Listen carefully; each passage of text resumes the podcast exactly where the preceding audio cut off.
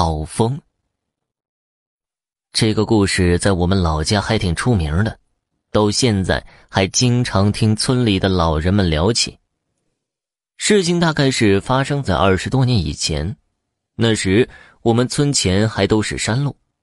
嫁到我们村里的凤英那天回了娘家，回来的时候天已经黑了下来。往回走的路上，他总感觉身后好像有脚步声跟着他。几次回头查看，终于让他发现了一个戴着大草帽的人一直跟在后面。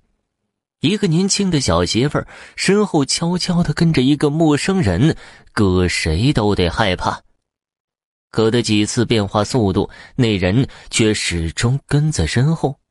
他慢，那人也慢；他快，那个人也跟着就快起来。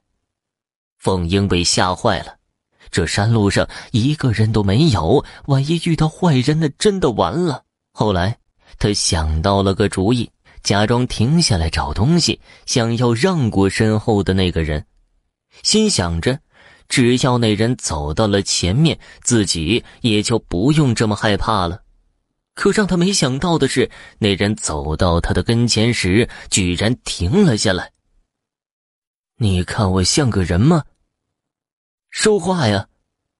就在凤英吓得要死的时候，那人却用一种很奇怪的声音开口说话了。这时凤英才注意到，那个草帽的底下是一张大马猴的脸。从小长在农村的凤英一下就明白了过来，这是成了精的大马猴讨风。凤英那火气顿时就上来了，这死猴子竟然跟着自己一路吓唬人，扔下一句不好听的话，凤英转头就跑了。不过呀，他这一句可惹了祸了。农村都传说。这妖物讨风讨不到，就要再修行一百年，而且人类的这一句话，往往会断送了他们的求仙之路。猴子这东西，最是小心眼和记仇。那东西追上来，就想要抓咬凤英。就在这千钧一发之际，飞来了一个石头，正好砸中了那个猴子。这一下砸的，让那大马猴最后一点人样都不见了。完全显出了猴样后，就地翻滚了一圈，就再次凶狠地盯上了凤英。但是，他面前却站着一个更加凶狠的男人。原来，凤英的丈夫过来接她了。这男人叫大军，长得五大三粗的，手中还攥着一把锄头，这让那猴子愣住了。那大马猴也有些害怕。吱吱的叫着，但就是没敢再上前一步，恶狠狠地盯着两人一阵，然后就跑掉了。不过这两口子还不知道，就是因为凤英的一句话，算是惹了大祸了。这事儿转眼就过去了十几天，凤英也早就忘到了脑后。可就在这个时候，他却听到自己家的屋顶上响起了一阵吱吱的怪叫声。顺着声音抬头看去，凤英的脸色顿时就变了。屋顶上竟然蹲着一个体型高大的人，可人又怎么会蹲在那儿呢？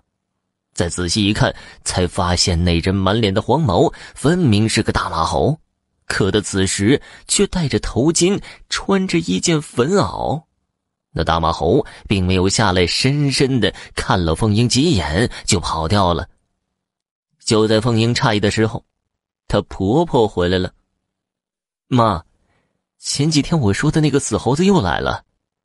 凤英正想把刚才见到的跟婆婆说，您这是怎么了？却发现婆婆一直阴沉着脸，表情也十分的怪异。死猴子，死猴子，你知不知道我孙子他真的死了？接着，婆婆开了口，不过那声音却是苍老而沙哑，语气中更是充满了怨恨。他真的死了，你知道为什么吗？看着举止怪异的婆婆，凤英心头升起了一股不好的感觉。都怪你这个死女人！可还没等她想明白，婆婆突然跳起一米多高，快速的冲向了自己。为什么要那么说？为什么？一双大手更是死死的掐住凤英的脖子。凤英想叫，可是根本就叫不出声音。是你害死他，你也去死吧！那老太太干枯的手就跟钢钩一般，特别有力，而且是越掐越狠。为什么不能说她像人呢？你就是个歹毒的女人！就在凤英要被掐死的时候，她丈夫从地里回来了。娘，你在干嘛呀？一进门看到院子之中的情况，她顿时就傻了。婆媳俩平时关系不错的，怎么会突然这样？而且此时再听他娘的声音也很不对劲儿。大军不傻，立马就明白了是怎么回事，忙着四下寻找起来。混蛋，竟敢来我家害人！果然没费什么劲儿，就在院子外的大树上发现了那个老猴子。那个老猴子此时双爪前伸，一双眼睛更是死死的盯着院子中的大军娘。那双眼中闪烁着妖异的绿光，不用问，肯定是他搞的鬼。大军气得立马就扔出了手中的镰刀。别说呀。这一下还真够准的，一下子就把那老猴子的肩膀划出了一条大口子。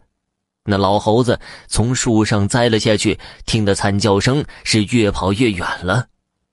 而这个时候，大军娘也清醒了过来，看着身下的凤英，她慌乱的松了手：“娘，凤英，你们没事吧？”眼前的情况让大军娘都傻了。他根本就不知道怎么回事不过从那以后啊，那大马猴就再也没有出现过了。